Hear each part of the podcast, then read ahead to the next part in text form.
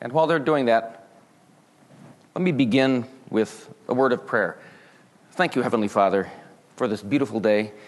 Thank you for all of these dear people who you've brought together here. I pray, Lord God, that uh, whether people are Christians here, are seekers, or are skeptics, you have something to say to us in your word today. And so I pray, Lord God, that your message, individual heart here, will get through. We ask this in the name of Jesus. Amen. now, people are an interesting mix of contradictions, aren't they? On the one hand, we would like to have a relatively good, fulfilling life. And most of us think that we are pretty decent people. And whether we say it out loud or not, we think we deserve a relatively good and fulfilling life. And that may be, at least in part, behind why we get so upset, abnormal, when things don't go our way, particularly beset with significant health or financial or relationship problems. And if we look deeply enough at ourselves, we realize that our entire lives are all about me, what I want for myself and for those I care about. In other words, we are all radically self centered.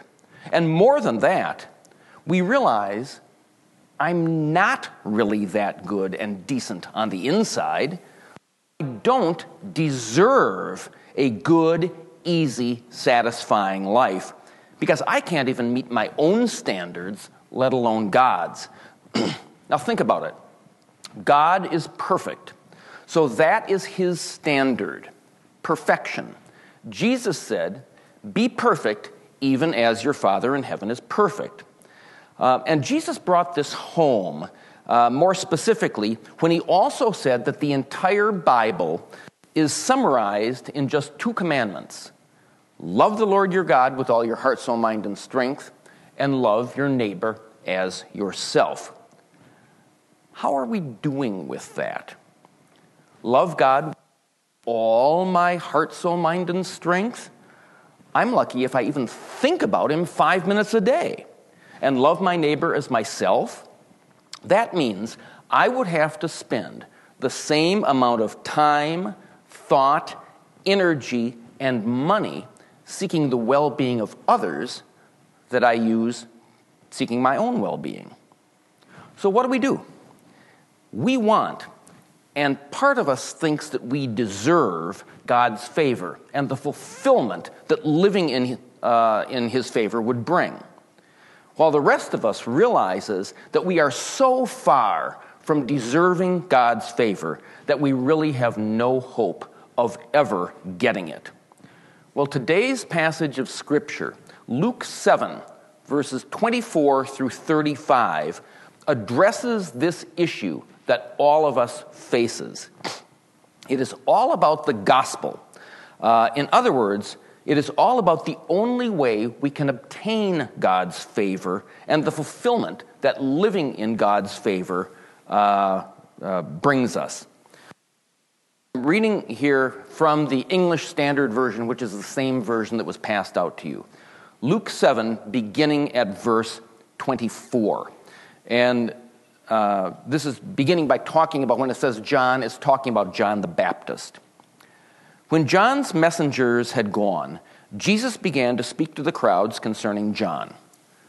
What did you go out in, into the wilderness to see? A reed shaken by the wind? What then did you go out to see? A man dressed in soft clothing? Behold, those who are dressed in splendid clothing and live in luxury are in king's courts. What then did you go out to see? A prophet? Yes, I tell you, and more than a prophet.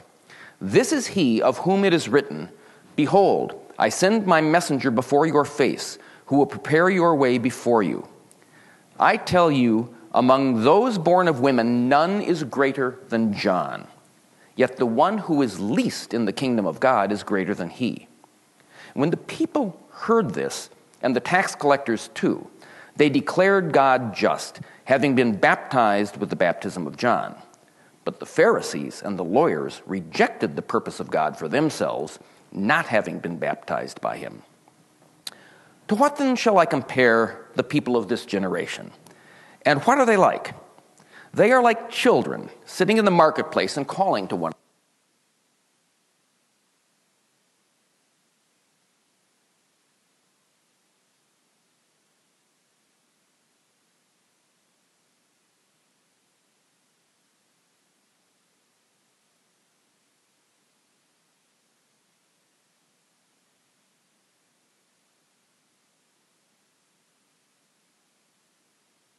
her children. We're going to briefly look at the background of this passage, and then we will go through the passage in order to see two things. Number one, the significance of John the Baptist, and number two, the nature of the gospel and people's responses to the gospel. But first, a bit of background. Jesus had just healed a centurion's servant and raised a young man from the dead. Pardon me. Um, and John the Baptist's disciples reported back to him what Jesus had done. So John sends two of his disciples to Jesus to ask him, Are you really the expected Messiah, or should we look for someone else? Now, why did he ask this? Remember, John the Baptist himself had previously acknowledged that Jesus was the expected Messiah when he said in John 1, Behold, the Lamb of God. He has a higher rank than I have because he is pre existent. But then John the Baptist had been thrown into prison by Herod. And Jesus had neither freed him from prison nor had ushered in the kingdom by overthrowing the Romans, as John the Baptist and others probably had expected the Messiah to do. So, when John's disciples asked Jesus, Are you the expected one? Jesus heals the sick, gives sight to the blind, and says to John's disciples in verse 22 Go and tell John what you've seen and heard. The blind receive their sight, the lame walk, lepers are cleansed, and the deaf hear, and the dead are raised up. The poor have the good news preached to them. In saying that, Jesus was quoting from Isaiah 35 and Isaiah 61 about what would happen when God Himself, in the person of the Messiah, came to earth. And Jesus was saying, Yes, I am the Messiah. I am the fulfillment of those prophecies. I am God Himself come to earth. Well, then John the Baptist's disciples leave, and Jesus speaks to the people, beginning with the significance of John the Baptist.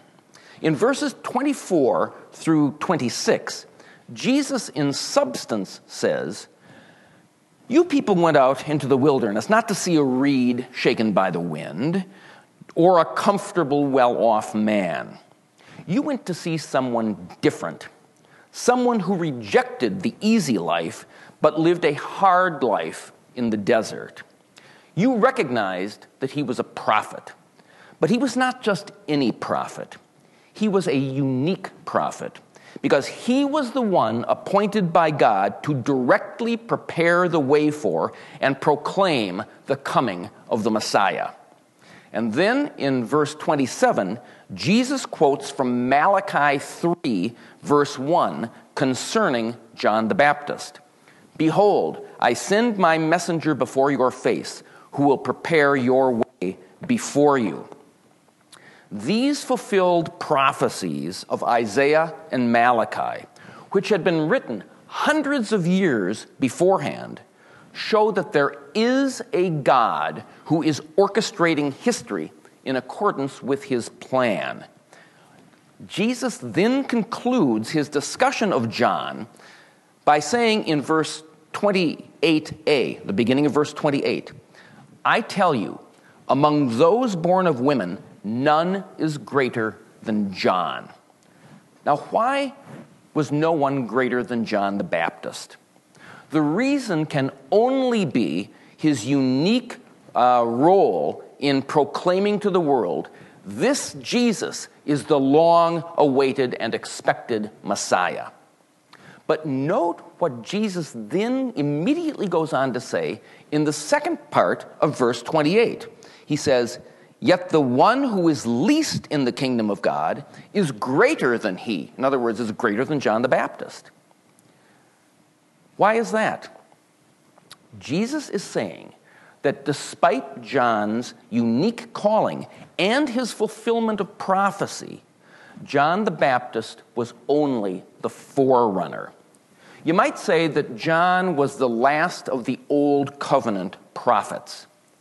But John did not know what God uh, was going to do through Jesus to bring about the salvation of humanity through the cross. He did not know about the coming resurrection and ascension about the pouring out of the Holy Spirit on the day of Pentecost, or of the baptism, indwelling, and sealing of believers by the Holy Spirit. Jesus is telling us that every believer today has a more intimate relationship with God through Christ than even John the Baptist had. Every believer today has the whole counsel of God in both the Old Testament and the New Testament. Thus, every believer today can testify uh, to God's plan and his or her personal experience with Jesus in a way that John the Baptist never could. What are we doing with this vastly greater spiritual knowledge and experience? We are the light of the world. If people do not hear from us of the new life that only Jesus can give, and if people do not see that new life in us, then how can they come to new life themselves? Now, John the Baptist's message essentially had been repent and be baptized, and then go and bear the fruit of repentance in how you live, because judgment is coming. The people in, uh, that Jesus is talking to in this passage had all heard John the Baptist preach. And in verses 29 and 30, Luke, the people heard this, and the tax collectors too. They declared God just, having been baptized with the baptism of John. But, but, the, but, the, but the Pharisees and the lawyers rejected the purpose of themselves, not having been baptized by him. Notice that it was the religious leaders who had not repented, been baptized, or changed their lives, even though they all also had listened to John the Baptist. Now, this is of huge importance because Luke says in verse 30 that the Pharisees and the lawyers, quote, rejected God's purpose for themselves, end quote. That has got to be one of the most sobering statements in the Bible. But it should cause every one of us to ask Have I rejected God's purpose for my own life? Or in what particular ways am I rejecting God's purpose for my life? Now, you are here and listening to this message for a reason. And it may be because you know that in some area of your life, you are rejecting God's lordship over your life. And if that is the case, please repent and change and bear the fruit of true repentance. Now, Jesus picks up on this in verses 31 through 35, where he talks about the gospel and people's responses to the gospel. Now, those verses are directed primarily uh, to religious people like the Pharisees. In other words, people, perhaps like us, who outwardly are leading respectable, decent lives, but in one way or another are rejecting God's purpose for their lives. And we know that these verses are directed primarily to people like the Pharisees, because in verse 31, Jesus talks about the people of this generation. Now, in the New Testament, the phrase this generation almost always has a negative connotation. It is not limited to the people of the generation living 2,000 years ago when Jesus was walking the earth. Instead, it refers to people of any time and place. And Hebrews 3, verse 10, makes this clear when it quotes regarding this generation. There, he says, they always go astray in their heart, and they did not know my ways. Now, in verse 32, Jesus himself describes this generation.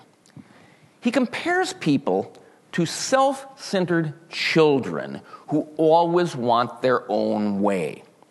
Now, in Jesus' day, the biggest happenings in the villages were weddings and funerals. Wedding celebrations could last several days with music, drinking, and dancing. So the children would say, Let's play wedding or let's play funeral. But Jesus observes, one person says, Let's play wedding and dance. But you say, No, that's too happy. I don't want to do that.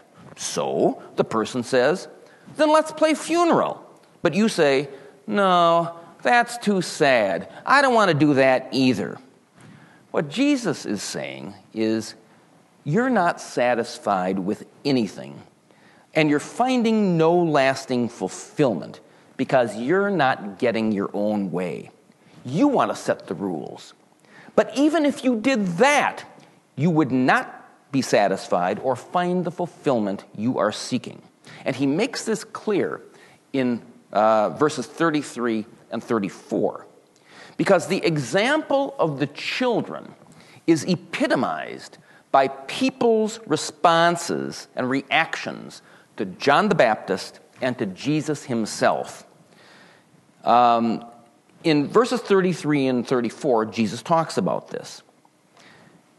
You might say uh, he's picking up on what he said in verse 32, where he talked about uh, the dance and the dirge.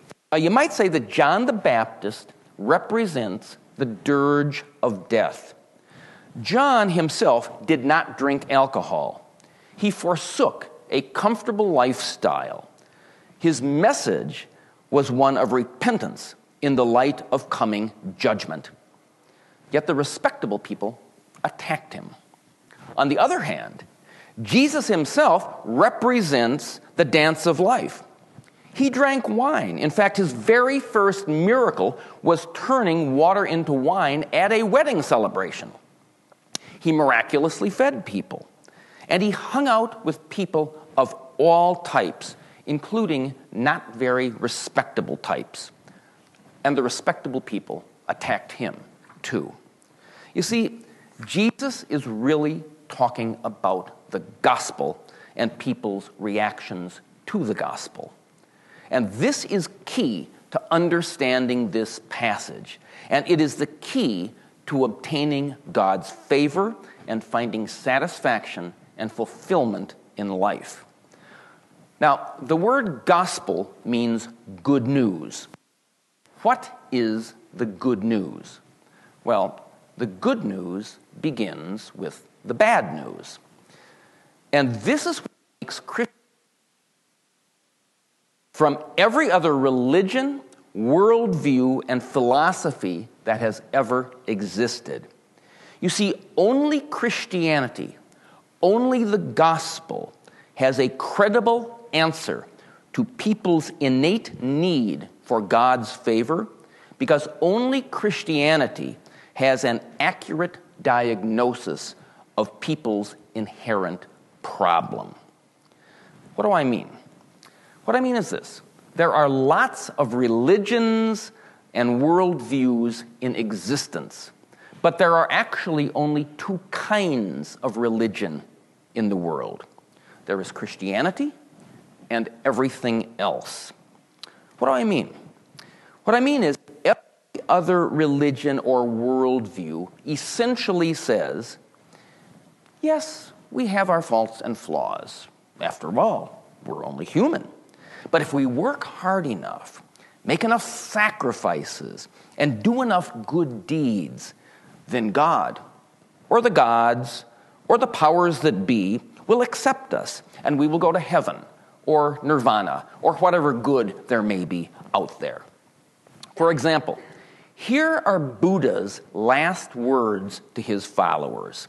He said, Behold, O monks, this is my last advice to you. All component things in the world are changeable, they are not lasting. Work hard to gain your own salvation. Christianity is different. Christianity alone says that every one of us is worse than we think we are. We all have a problem inside of us, in our heart, in the very core of our being. And we cannot change that no matter how hard we try. We are all warped, and no amount of time, effort, resolutions, praying, fasting, meditation, volunteering at homeless shelters, or anything else changes that. In other words, Christianity says if you want God's favor and the fulfillment that it will bring, it's not what you can do to bring that about, because you can do absolutely nothing. Instead, it's all about what God Himself in the person of Jesus Christ has done for you. But first, we have to admit that. We have to admit it to ourselves, and we have to admit that to God. And that's where John the Baptist comes in. I said earlier that John the Baptist represents the dirge of death, or you might say, the bad news of the gospel, namely, that there is something fundamentally wrong with you. You are a sinner. Um, and you cannot save yourself no matter how hard you try. So you need to look deeply into your own heart to uh, see yourself for what you really are inside and then cry out to God in repentance. In fact, Martin Luther recognized the true state of our hearts in the 95 Theses that he posted on the door of the Castle Church in Wittenberg, Germany, which began the Protestant Reformation in 1517, the very first thesis was this When our Lord and Master Jesus Christ said, Repent, in Matthew 4, verse 17, he willed the entire life of believers to be one of repentance. Luther knew that even Christians have the power of indwelling sin inside of us. Therefore, in our hearts, as well as in what we say and how we act, repentance has to characterize our entire lives. But that gets us to the good news. While both John the Baptist and Jesus himself preached that people needed to repent there was a difference in focus between uh, John and Jesus. John's focus was on repentance in view of the soon coming judgment on sinners and on sin. Jesus' focus was on repentance because the kingdom of God is at hand. In other words, God is present and his kingdom and all that that means for our lives has been inaugurated and may be entered now. You can obtain God's favor now through Jesus. And that's why Jesus represents the wedding dance. His very first miraculous sign at the wedding uh, in Cana in John chapter 2 was turning approximately 150 gallons of water into the best wine that people had ever drunk. What he was doing in Cana, and what he is telling us in verse 34 in today's passage, is I have come as the Lord of the feast. The suffering, self denial, and life of repentance are just a means to an end. I, the Lord of the feast, am the end. I have come to be your bridegroom and have a deeper, more loving, more intimate, more joyous, and more lasting relationship with you than the greatest, most loving, most committed bridegroom the world has ever seen. I have come so that every day will be a wedding feast and every night a wedding night. Now, many people's experience of Christianity or their impression of Christianity is something like this Suck it up, just say no, deny yourself all the things you really like, try harder, be better, etc., etc., etc. People who think like that understand Christianity at all. In effect, they are stopping with John the Baptist and are forgetting Jesus. Now, of course, Jesus himself repeatedly talked about denying ourselves and going and sinning no more. But the question is how can we do that and yet not live in the dirge, but have the joy of the dance that Jesus promises? The that question goes back to what we said earlier that every other religion essentially says if you want to obtain God's favor, it's all up to you and what you do. Christianity alone says to obtain God's favor, it's not what you do at all, it's all about what Jesus did for you. You see, we cannot earn God's favor. Jesus earned it for us. And he offers it to us as a free gift. That is called grace. Grace is getting a good thing acceptance by God, God's favor, a new life that we have not earned and we do not deserve. All we can do is re- receive it by repenting of our worthless attempts at self salvation and receiving Jesus Christ as our Lord and Savior.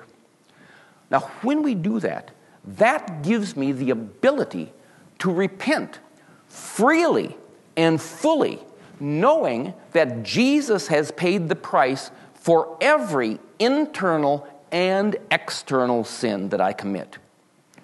When I truly repent, although I feel sorry and ashamed for what I thought or said or did, I have the peace and joy of knowing that my sin has been completely forgiven because Jesus has already taken that sin and the penalty it deserves onto himself.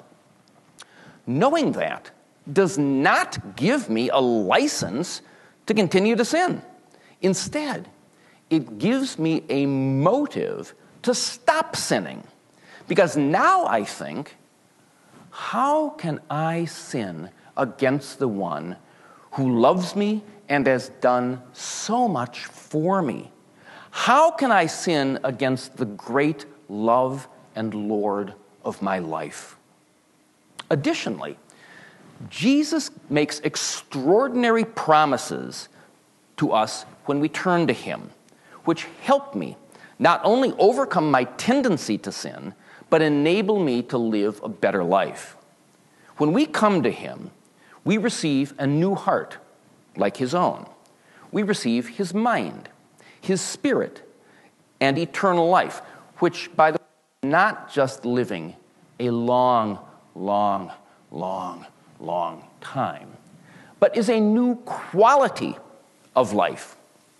Jesus actually comes to live inside of us so that slowly by slowly he purges the sin and evil that is within us and makes us into the people he created us to be the true you, the true me. That means a wholeness an integrity, a peace, a joy, a satisfaction, and a fulfillment we never could hope to achieve on our own. Jesus promises all of that to us if we come to Him. And He not only promises it, He fulfills His promises to us. This whole passage is telling us that life with God is a life of repenting and rejoicing. But we need to understand something. If we come to true saving faith in Christ, that means that Christ has bought and paid for us. So we are no longer our own. That means that He is the one in charge of our lives. And that means that there is nothing that He cannot ask or demand of us. Now, some people find that scary.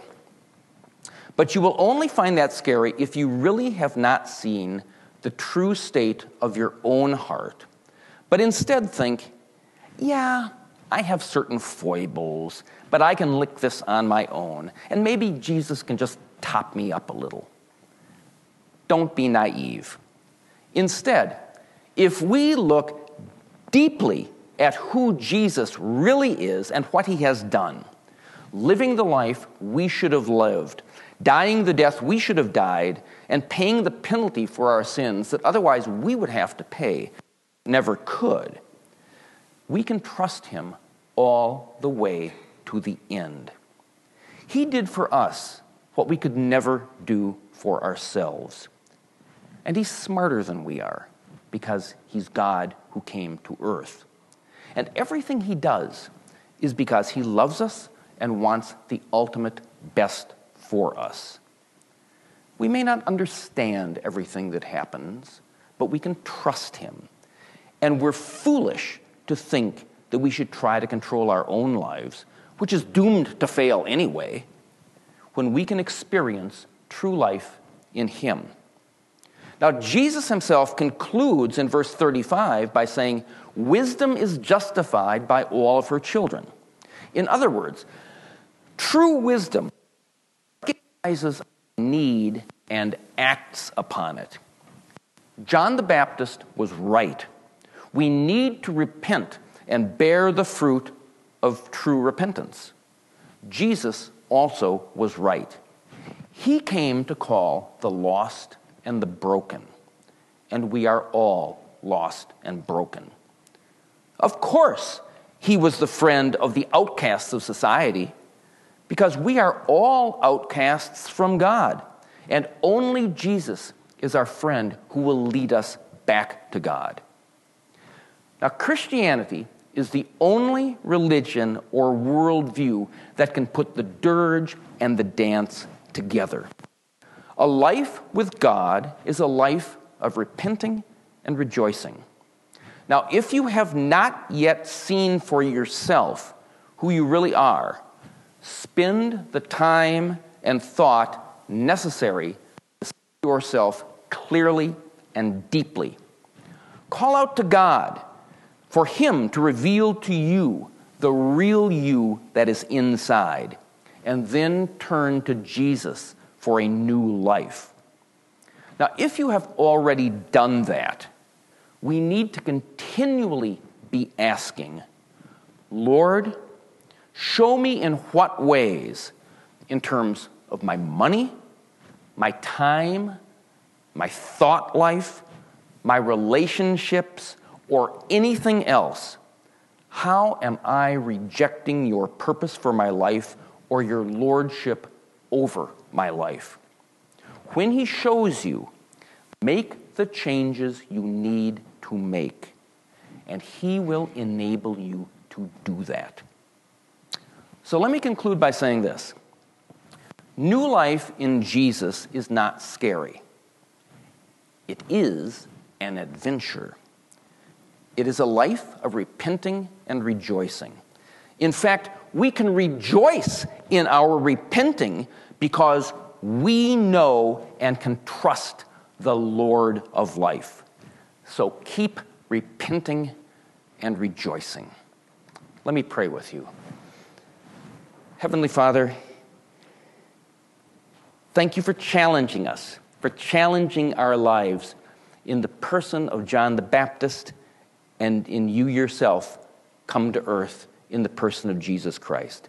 Lord God, help us to see ourselves for what we truly are inside, and help us to see you for who you truly are and for what you have truly done for us.